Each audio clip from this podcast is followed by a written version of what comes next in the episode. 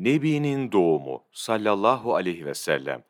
Muhterem ve mübarek Amine Hatun birkaç kelimeyle doğum gecesini şöyle anlatmıştır. O gecenin ilk saatlerinde gök ehli birbirlerine şöyle bağrışıyordu. Ey sema ve yer ehli! Bu gece öncekilerin ve sonrakilerin seyyidi, insan ve cinlerin Resulü, harameynin nebisi, iki kıblenin imamı, dünya ve ahirette şefaatçi, cihanın sultanı, Allahu Teala'nın Resulü Muhammed Mustafa dünyaya gelecektir sallallahu aleyhi ve sellem. Bu sesi duyunca yukarı doğru baktım.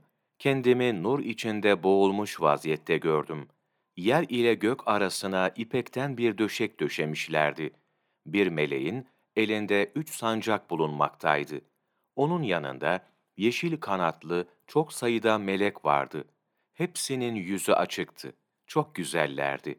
Üç sancağın birini doğuya, birini batıya ve diğerini de Kabe'ye diktiler. Sonra dünyaya bir gulgule düştü. Ondan önce melekler yeryüzüne indiler. Abdülmuttalib'in evini yedi defa tavaf ettiler.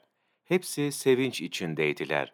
Birbirine o alemlerin maksudu olan kişiyi bu gece gelecektir diye müjdelemekteydiler. Amine Hatun şöyle anlatır.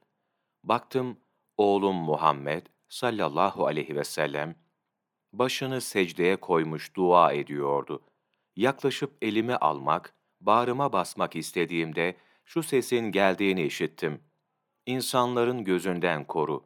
Ona Adem'in ahlakını, Şit'in marifetini, Nuh'un şecaatini, cesaretini, İbrahim'in hilatını, İsmail'in lisanını, Salih'in fesahatını, açık ve güzel ifadesini, Lokman'ın hikmetini, Yakub'un tebşirini, Yusuf'un güzelliğini, Eyyub'un sabrını, Musa'nın şiddetini, Yunus'un taatini, Yuşa'nın cihadını, Davud'un nimetini, Süleyman'ın heybetini, Danyal'ın muhabbetini, İlyas'ın vakarını, Hızır'ın ilmini, Yahya'nın ismetini, İsa'nın remlini, hasılı bütün peygamberlerin bütün ahlakını ona verdik.